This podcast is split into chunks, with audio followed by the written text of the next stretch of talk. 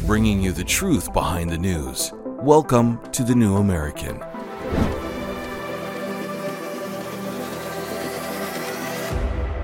Welcome, everyone. Thank you for joining us. I'm Paul Dragu.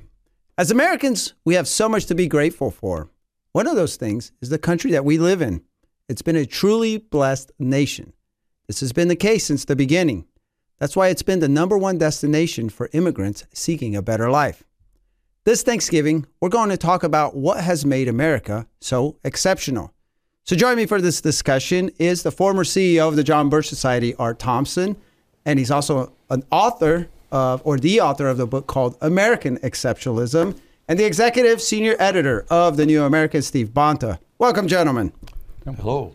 So, Art, uh, what pops into your head first when I say, what is the most unique thing about America? First and foremost is we're the only country in the world that's been founded on the idea that God is supreme and it comes before government or anything else. Uh, no other country has, has established their system of laws or anything else based on God. We did. And that is the first thing. Okay. The other thing is that it is a government of the bottom up. In other words, it's the people who run the government. It's not from the top down.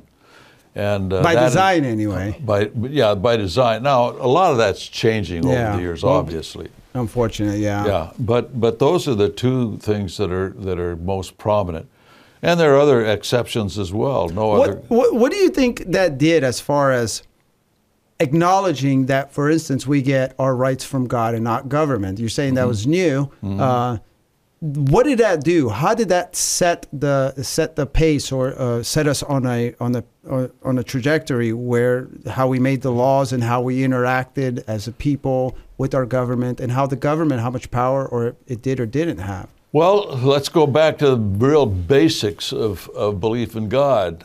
Uh, we got a Ten Commandments from Him, didn't we? Yeah. If you look at it, you'll find that the Bill of Rights is really basically codifying the Ten Commandments in government. So that set us apart right away. We, we built all our complete system on that concept.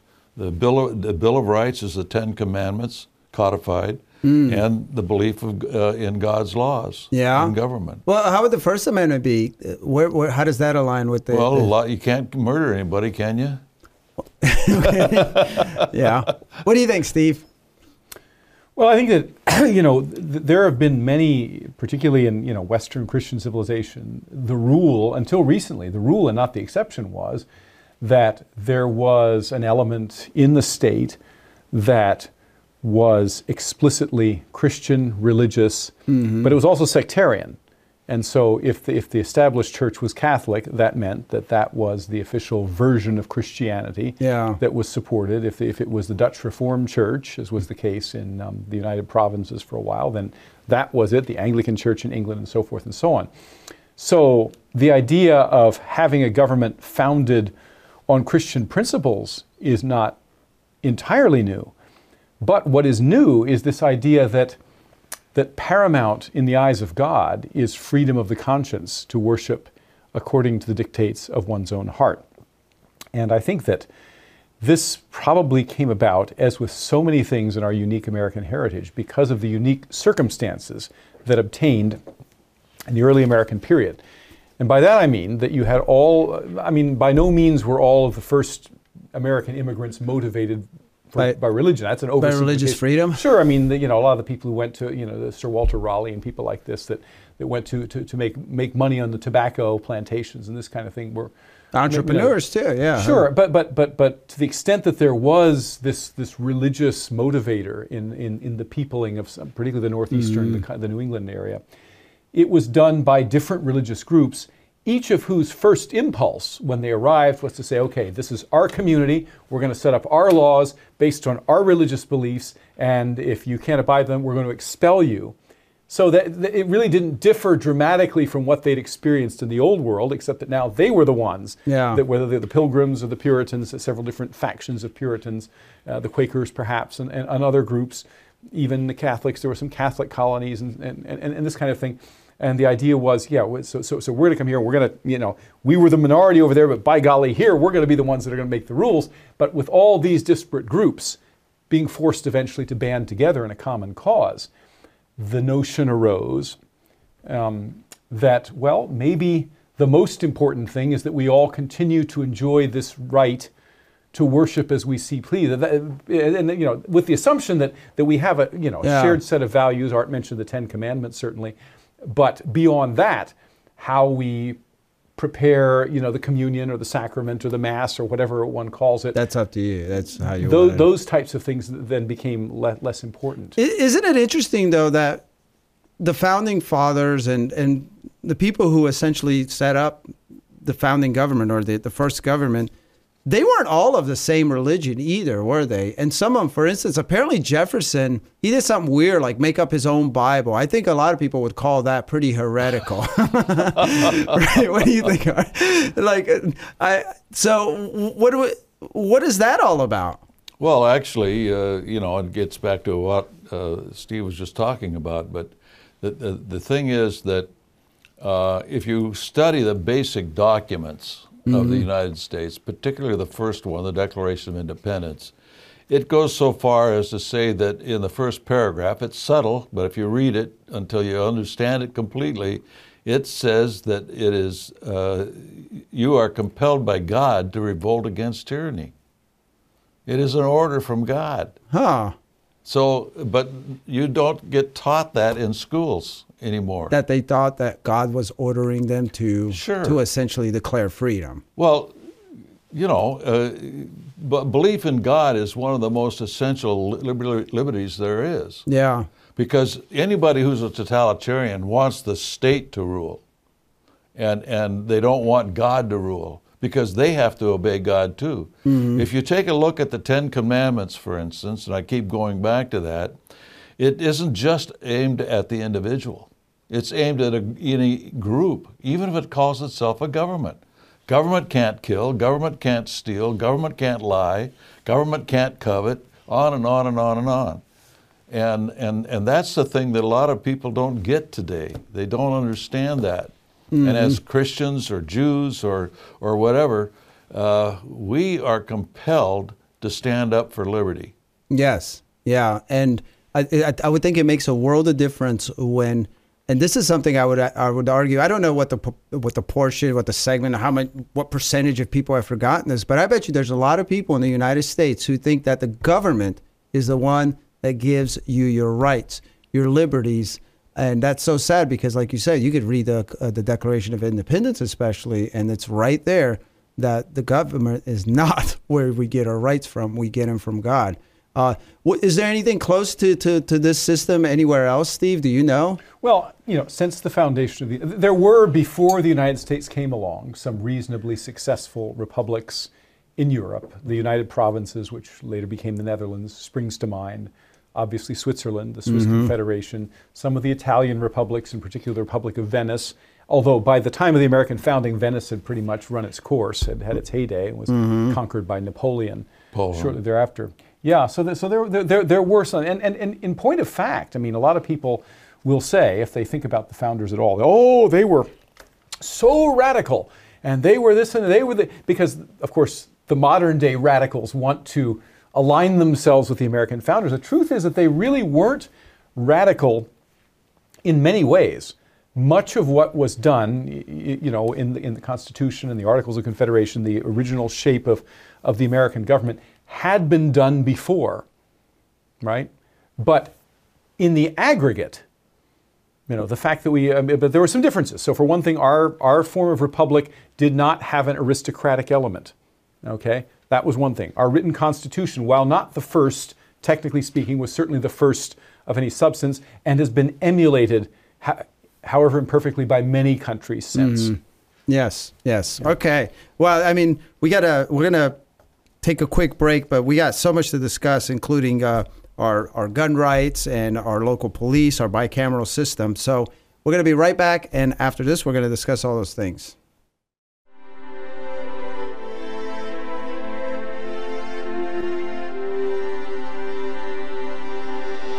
Life, liberty, and the pursuit of happiness.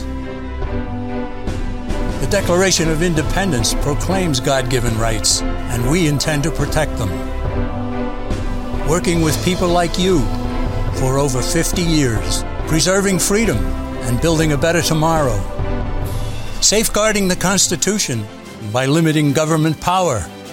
We are restoring liberties, educating voters, and leading the freedom movement. Join with us. United, we will defend our rights. We are all Americans. We are the John Birch Society.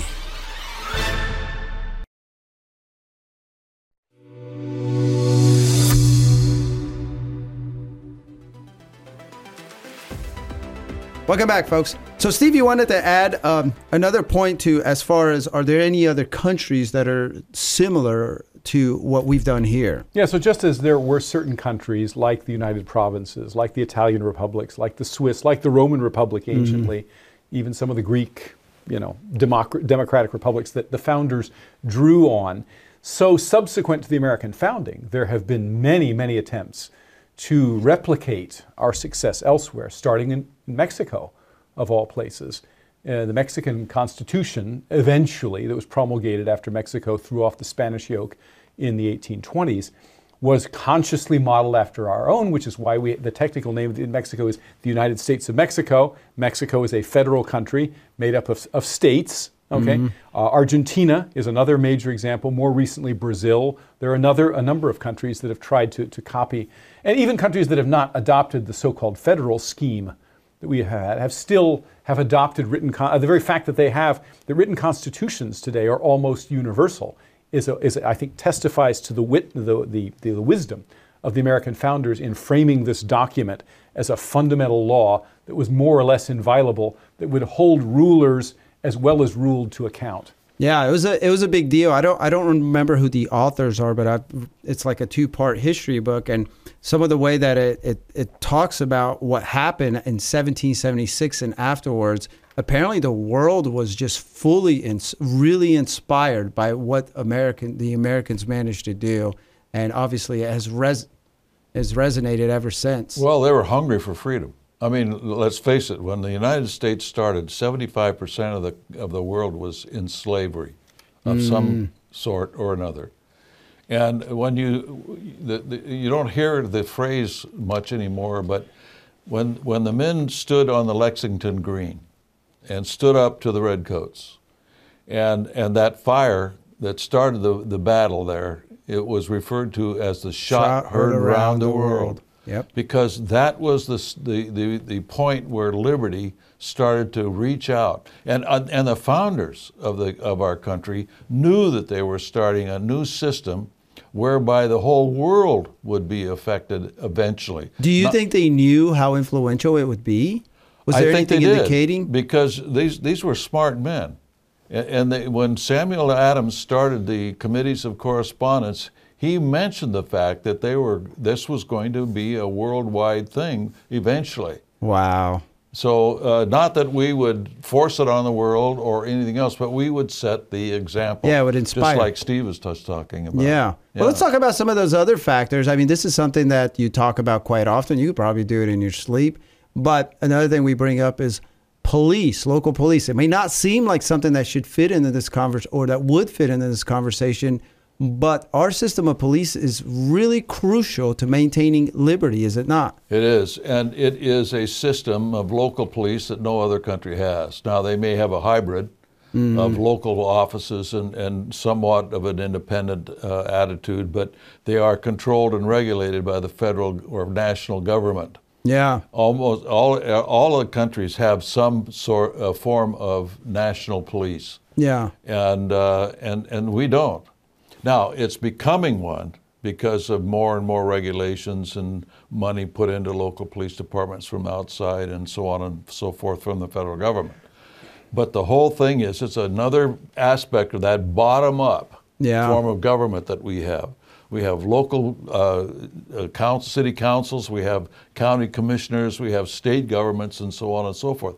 And it's the same way with the police. It's such an awesome system because it's like we look around what's happening. And one of the things I start thinking about sometimes is we've moved around a bit here and there, but there's always this this uh, relief sometimes when you think it's like, well, this place is getting a little suffocating. You know, they got a little too many rules or whatever. It's like I'll go somewhere else in America where you know it's maybe ruled by or not ruled, but it's it's governed, it's led by sane people. And I would say even to today, you can still do that to some degree. Some municipalities are a little crazier than other, but it's it's wonderful the idea that you can go somewhere else and have more liberty just in the town that you live. Well, California is finding that out, aren't they? A lot of people are, they've lost two congressional districts because people are moving out, going somewhere else where it's an easier life, uh, taxes or onerous laws and that sort of thing. One of the things that I'd like to bring up relative to the local police that rarely ever gets out there, and that is that if you have a complaint uh, as a citizen against something that's wrong in the police department, you have 11 areas to go to to complain about it and get it rectified.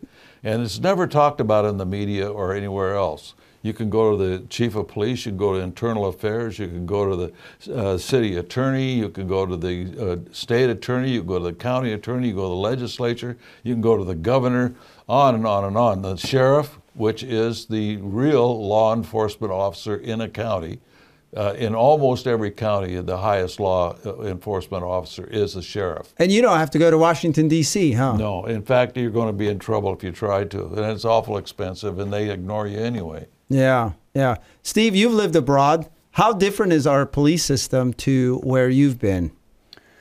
Well, Have you did you notice the difference when you were, Oh, oh, sure, for yeah. instance, in China?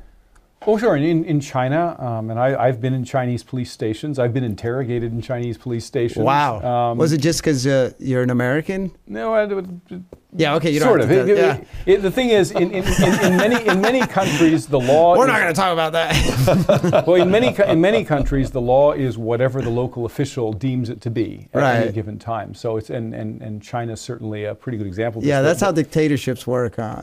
Right. It's fairly arbitrary. Corrupt societies. Well, another issue, of course, is, is the corruption. Um, this is not true of all countries. I mean, you know, I had, again, country I visited a couple weeks ago in South America. We, we interacted with the police several times and never had any trouble. It it depends where you go, but many countries, you know, Mexico, Peru, certainly China, most of sub Saharan Africa, the Middle East, um, India. I spent a lot of time in India. Um, you generally involve the police only as a last recourse. Wow. Yeah. You know, that makes so- that, that makes sense. Well, look at Mexico. You know, the, the police power there is, is tremendous. Uh, The only thing that opposes it is the cartels. Yeah, I was going to say the, only the cartels are more powerful. But huh? I went into Mexico once just to, to go in, in one of those day markets like they have, you know, to get cheap blank- blankets and stuff like that. And medicine. No, we're not going to talk about that either. but I got caught on the other side of the border. The border shut down due to a bomb scare on the Mexican side. Oh wow. So they said it would be hours before I could get back. So I drove across Mexico heading towards San Diego. I went through two roadblocks with M60 machine guns by the police staring at me in, in, in, in the, in the uh, roadway. Wow. And a couple of other areas that they wanted, they wanted money before I Mm, was so allowed to continue on the highway. Oh yeah, that But good that's old the kind fashioned of thing that- bribing. even right next door, that's the kind of thing we have. And in Canada, it's even worse in Canada. When I was a kid, I worked for a truck outfit that went into Canada a lot, mm-hmm. and and uh, you could tell it was a it was the atmosphere immediately that it was more police power and more onerous. Oh, I got to tell a story. We were in Canada. I think it was Medicine Hat. We were getting coffee of all places, and and so we're driving off uh, after we got coffee at uh, a certain big chain coffee place, which I will not name. And I took off, and the coffee spilled all over my wife. And so I stop, and she's screaming because I think it, it was hot. And she was like, ah, you know, she got out. She's like, oh my gosh, or whatever. So I go in, I, you know, we park, we go in, I go in and I order c- coffee for her again and one for me. And then I go to the bathroom and whatever. And so I get my coffee and I walk out and I'm looking at it and I'm just kind of like, I open the door and there in the entrance is an entire SWAT team. This is Medicine Hat, Canada. an entire SWAT team. And I, the officer says, Sir, were you a part of this conflict? I'm like, I'm just getting coffee, man. what had happened is someone had called the police on us because I guess they thought that maybe I beat my wife or something, oh. and you know, because she was she was overreacting a little bit. I guess you know, coffee's hot. But the fact that an entire SWAT team was assembled and sent to Starbucks to take care of us was crazy. And we continue to tell this story because I don't I don't think that would have ever happened. First of all, I would have think an American would be like, ma'am, are you okay? But they didn't do any any of that. They were just like, oh, call the police. And the police show up with a SWAT team. And maybe it's because, you know, we had US plates, we had Montana plates and whatnot. So anyway, we're gonna come right back and we're gonna talk about gun rights. In 1988, the John Birch Society produced a documentary so predictive, it's as though they had a time machine. Out of Control Immigration Invasion was produced and hosted by investigative reporter William F. Jasper and looks at the growing problem of unrestricted illegal immigration that, in 1988, already saw upwards of 10 to 20 million illegal aliens within the borders of the U.S. Unknown agents from around the world using the southern border as easy entry. Certainly, some are innocent families escaping hardship, but also certainly some are criminals, potentially terrorists. Is it not appropriate that there be some criteria for the entry of any sovereign nation?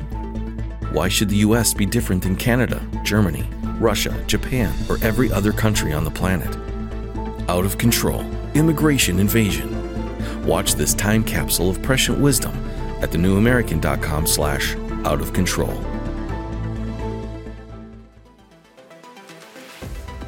Welcome back, folks.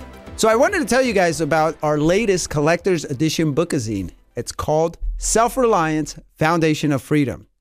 Without individual responsibility and the ability to take care of ourselves, we cannot be free.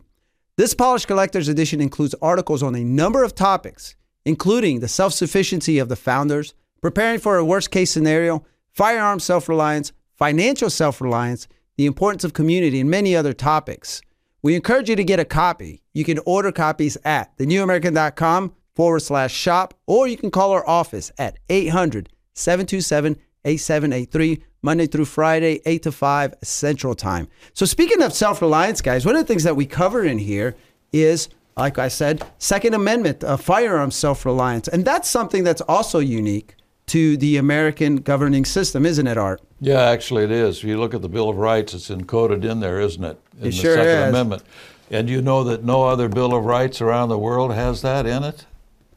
We're the only one that does. Is that, are you sure that's true? Absolutely. Steve, do you think that's true? Only in a limited sense, the English Bill of Rights does have a the right for all the right to for Protestants to keep and bear arms. And that- Is that real? That was that was loosely sure. That was that was the loose basis for our own Second Amendment. But of course, we took out the religion, the, the, the sectarian angle. Oh, there. wow. So that's probably the closest you have to that. There are other countries.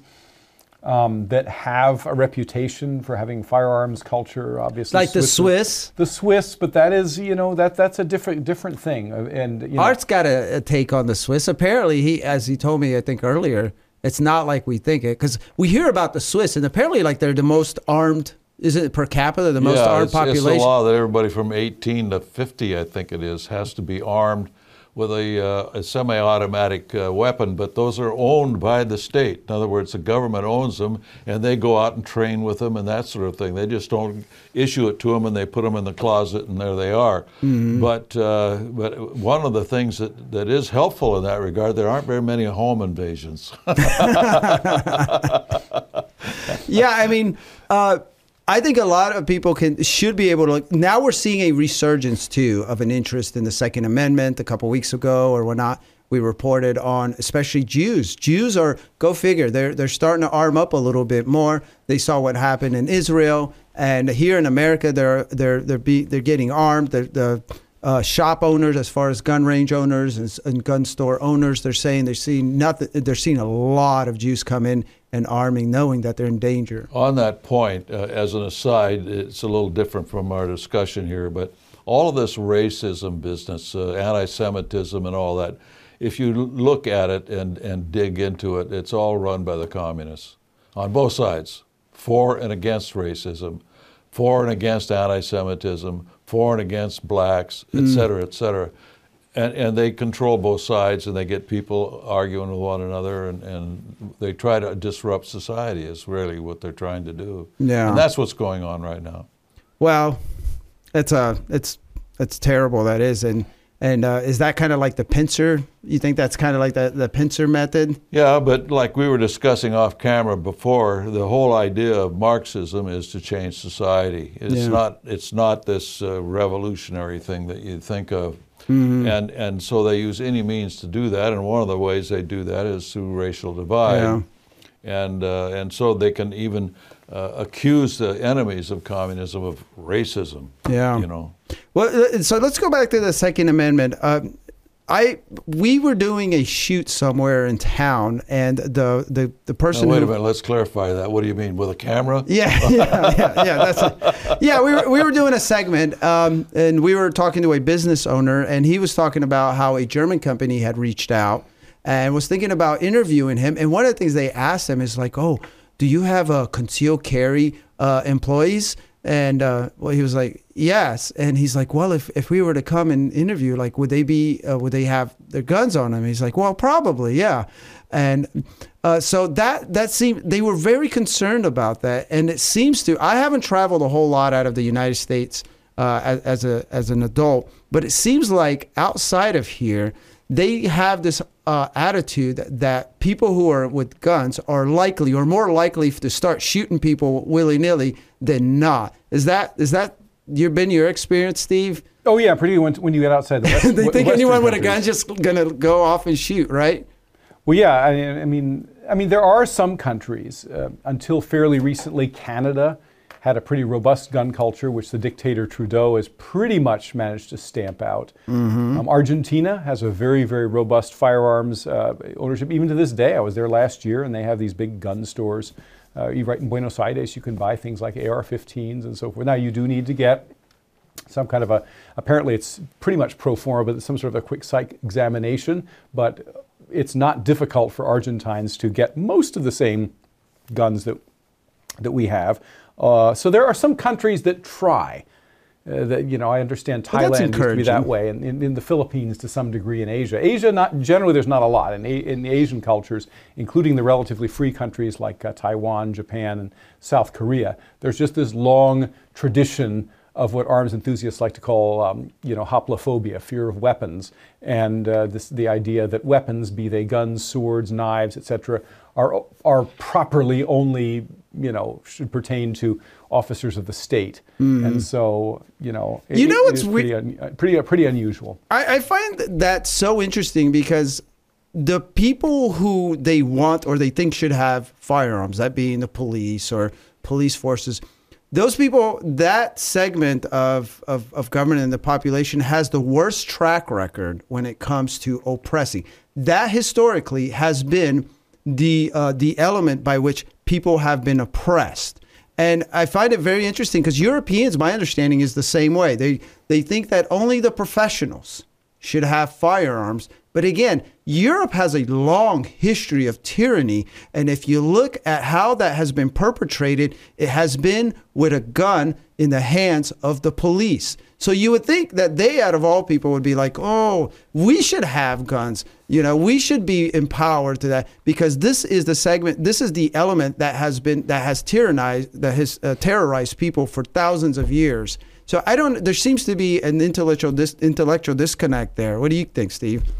Well, I think it, it serves to remind people that the the arch communist of all communists, sort of the archetypal communist, or Mao Zedong, the most successful genocide Mm. What's, in history. what's the saying? all power comes out of the mouth of a gun. And Mao wasn't particularly bright, but he did have a certain feral cunning about him, and in particular, understood very well the, machinery of power as he demonstrated throughout his, his long and evil life. Was he a thug like the rest of them? Oh Like, yeah, absolutely. You know, Stalin, And, uh, Lenin. Oh yeah, he was a thug's thug. I mean, he, he, he was the chief thug in terms of. I mean, his body count was the greatest of, of any.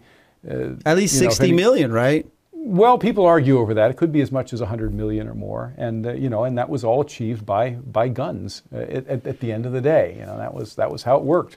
It's interesting if you look at world history that it seems as the guys that ca- kill the most come out of China. If you look In recent history, yep, that's Yep. certainly true. And be, before that, it was Central Asia. Central Asia had a good run. The Mongol, you know, Genghis Well, Khan and Tamerlane. and that Tamer, yeah, crowd, Tamer, yeah. Oh, gee. So- Is it what what where does Eastern Europe uh, fit in there? Because they have a pretty good history of, of they have a pretty high body count too. You know, especially yeah, the, but a lot of that was imported from the east Yeah. more than it was intrinsic to to east, what we would call Eastern Europe. Yeah. So all the more reason to protect our Second Amendments, and and I think this is one of the few topics. This is one of the few issues that we've been winning on. I would. I mean, point. Uh, it's gun ownership ha, uh, only continues to skyrocket, starting especially in 2020, but even before that. I think the the gun lobby, or if that's what you want to call it, or just the grassroots, the gun grassroots people, they've done a good job of messaging and it's hard to argue. I think I think that's one of those things that's easy to get on board. It's like who doesn't want that kind of power? I, I say I went out uh, shooting with my my stepdaughter once years and years ago, and she was kind of typical in the sense that she was afraid because of everything she's heard. She's never handled a gun. Well, I took her shooting. It, you know, I, I had a few options for her. Started on the lighter caliber and moved up. And the moment she started shooting, her face just lit up. And she's like, whoa, she liked the power. But then she, also she noticed at the end there that the guns didn't get up and start shooting on their own and nobody died. And it was amazing. you know, and I think that that's what people need sometimes. They just need someone to take them out shooting, need them to teach them some basic, some basic uh, safety, and then you can see them change. We're going to be right back. Self reliance was a cornerstone used by our founders to build this great nation. It's important for us to stay independent of the woke structures in today's world. Get a copy of our latest collector's edition, Self Reliance. Learn about the necessity of self reliance for a free people and basic tips on how to get there. Never give up hope. Welcome back, folks. So, Steve, what do you think is another unique element of the American governing system? Well, if you if you talk to political scientists, they will typically say that the one true innovation of the founders, which we mentioned in an earlier segment already, is was federalism. This idea that you could extend the republican a republican scheme of government, by which we mean a government that represents the people without being overly democratic, that has a certain stability which a, a, a pure democracy does not have. You could extend that over a large territory by implementing a scheme of federalism. And, and you sort of alluded to it philosophically, this idea of, of the bottom up. The federal government, which was invented more or less by accident as a result of an irreconcilable uh, disagreement between the two factions in the Constitutional Convention as to how to deal with the small states and the large states, their representation in Congress, and ensure that the former were not bullied by the latter. Mm-hmm. And so they came up with this idea of you know having, having the Senate, all states, large and small, having two senators. And then that kind of eventually developed into an idea uh, originally opposed by Madison, uh, among others, that the, the, the concept is that we're, we're going to create a republic of republics, or as Madison calls it repeatedly in the Federalist Papers, a compound republic, okay, which we've since come to know as federalism. It turns out to be a very efficient scheme. Other countries I mentioned earlier, like Mexico and Argentina and Brazil, ha- and even Nigeria in Africa, have adopted the fe- fe- federalist a mm-hmm. federal approach. India, to some extent, is federal. Even Russia has a federal element. The only really large country in the world that doesn't have federalism is China at this point. But the idea is that, that in this way you could extend the blessings of, of, of a good, sound Republican form of government over more than just a city state. As that was the rule of the early republics, you know, even ancient Rome. I mean, everyone knows when Rome was a republic, it was small. And the larger it got, the, the greater its imperial ambitions were to ev- eventually, of course, the, the, the government was transformed into more of an, uh, an autocratic empire. Okay, so it was as- widely assumed, and many of the anti federalists argued at the time that you really can't have a successful republic over more than a small territory because, you know, look at all these city states, you know, like. Uh, um, you know, Florence and obviously uh, Venice and so forth, that republics, but how many large republics can you name that didn't turn into empires very quickly or didn't fall apart, Yeah. you know, fragment? And so the, the, the solution was that you say, well, the, well, most to the extent that government has power at all, most of it will reside with the states. And the federal government will be understood to be not the master, but the servant of the states, not the creator, but the created. Hence the word federalism, which comes from the Latin foedus, or contract, meaning contract among the states to delegate a certain amount of power that like, like the power to treat with foreign countries and this, this sort of thing that would be better exercised by some sort of a national authority mm. but that national authority would not be in any whit superior to the states is that i mean and that's emphasized in the name right the united states of right. america right they emphasize the, the states not america correct in fact i think it's the first time that any country has been called by its system of government yeah good point oh Absolutely. wow yeah, and it seems like that's another thing. Well, the United Provinces of that became the Netherlands, maybe. Oh, as well, maybe. But, yeah. Yeah. And sadly, it seems that that's another thing that Americans today have forgotten or have never known. Because what do you what do you think is like if you were to talk to random people on on the streets somewhere where you have maybe a, a good mixture, how many of them do you think would know that the states are intended to be to have to to be sovereign or more powerful than the federal government? What? Virtually none of them, because you think so? particularly post in the post Civil War period, the the understanding, the popular understanding that people have, reinforced by generations now of precedent, is that the federal government is the master. Yeah. The president, who sits at the apex of the pyramid, is the world's most powerful person. Yes, we hear that a lot. His beck and call, the might of the U.S. military, and all the rest of it. even even if you take a look at the term state what does state mean today in the minds of most people? It means a fragment of the federal government. But the, but the state, state, means a nation, an yeah. independent entity. But it's flipped since the Civil War. Mm-hmm. Yeah, that's terrible. Let's talk about private property. You every time I get you on here, you want to talk about private property. Is it that important, Art? Yes, it is. and I even wrote a book on it, but I also talked about it in this book, American Exceptionalism. And I quote the founders uh, like Adams and Madison and so forth.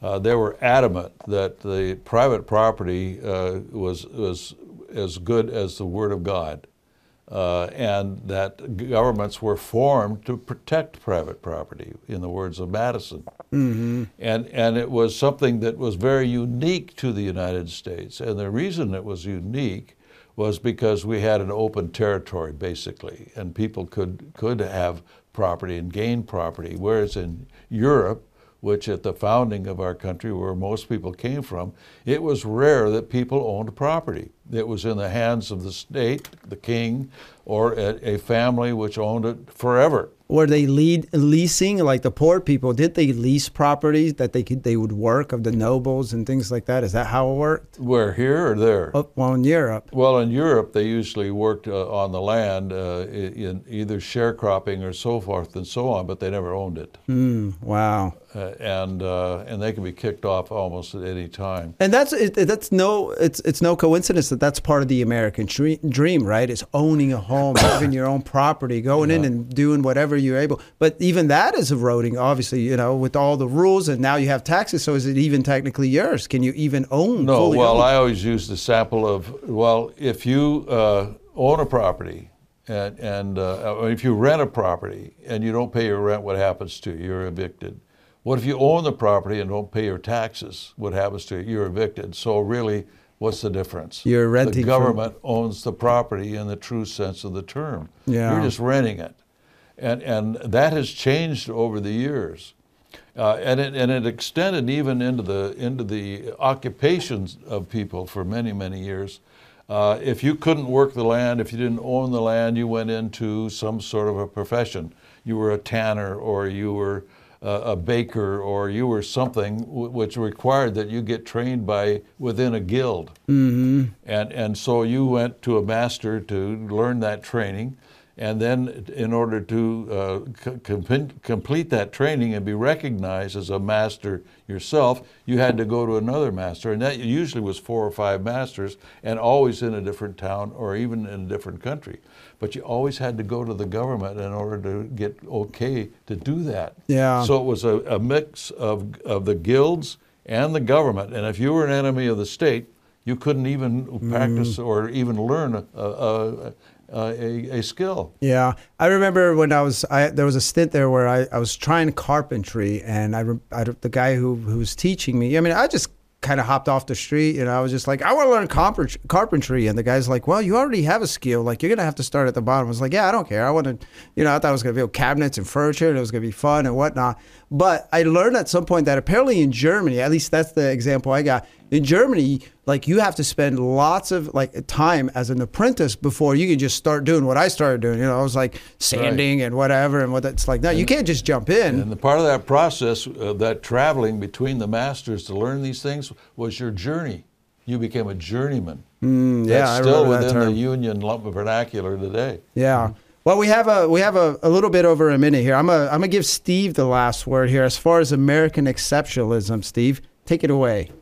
Well, there's a lot. I love putting him on the spot. You there's a lot. Well, there's a lot that one could say, and I mean, in, in fairness to all the other 200 odd countries out there, every country has something you know exceptional, unique about it, and and we certainly don't want to do to impugn the patriotism of. Of, of other good people around the world, it's the most natural thing in the world, as is often observed. It's okay to be patri- a patriot right. about wherever you are. Right, but there, and, and you know, I, I, guess for me, I, I have to end on a cautionary note. I hear people say a lot, and it's usually in the context of militarism or in the context of wealth. They'll say America is the greatest country in the face of the earth. And what they mean by that is we're the most powerful, we're the most technologically advanced, and we're the most wealthy. And while all of those things are important and certainly have their place, the most important thing is that we remain the most free, mm-hmm. and alongside that, if possible, the most virtuous because freedom, as we were discussing off camera, also depends crucially on virtue and on, on, on civic virtue, on the willing, you know, people disciplining themselves. Yeah. Otherwise, we don't qualify for freedom. And we could remain free if we adhere to these exceptional rules that were, were established. Thank you. Thank you, everyone, for tuning in, and have a blessed Thanksgiving.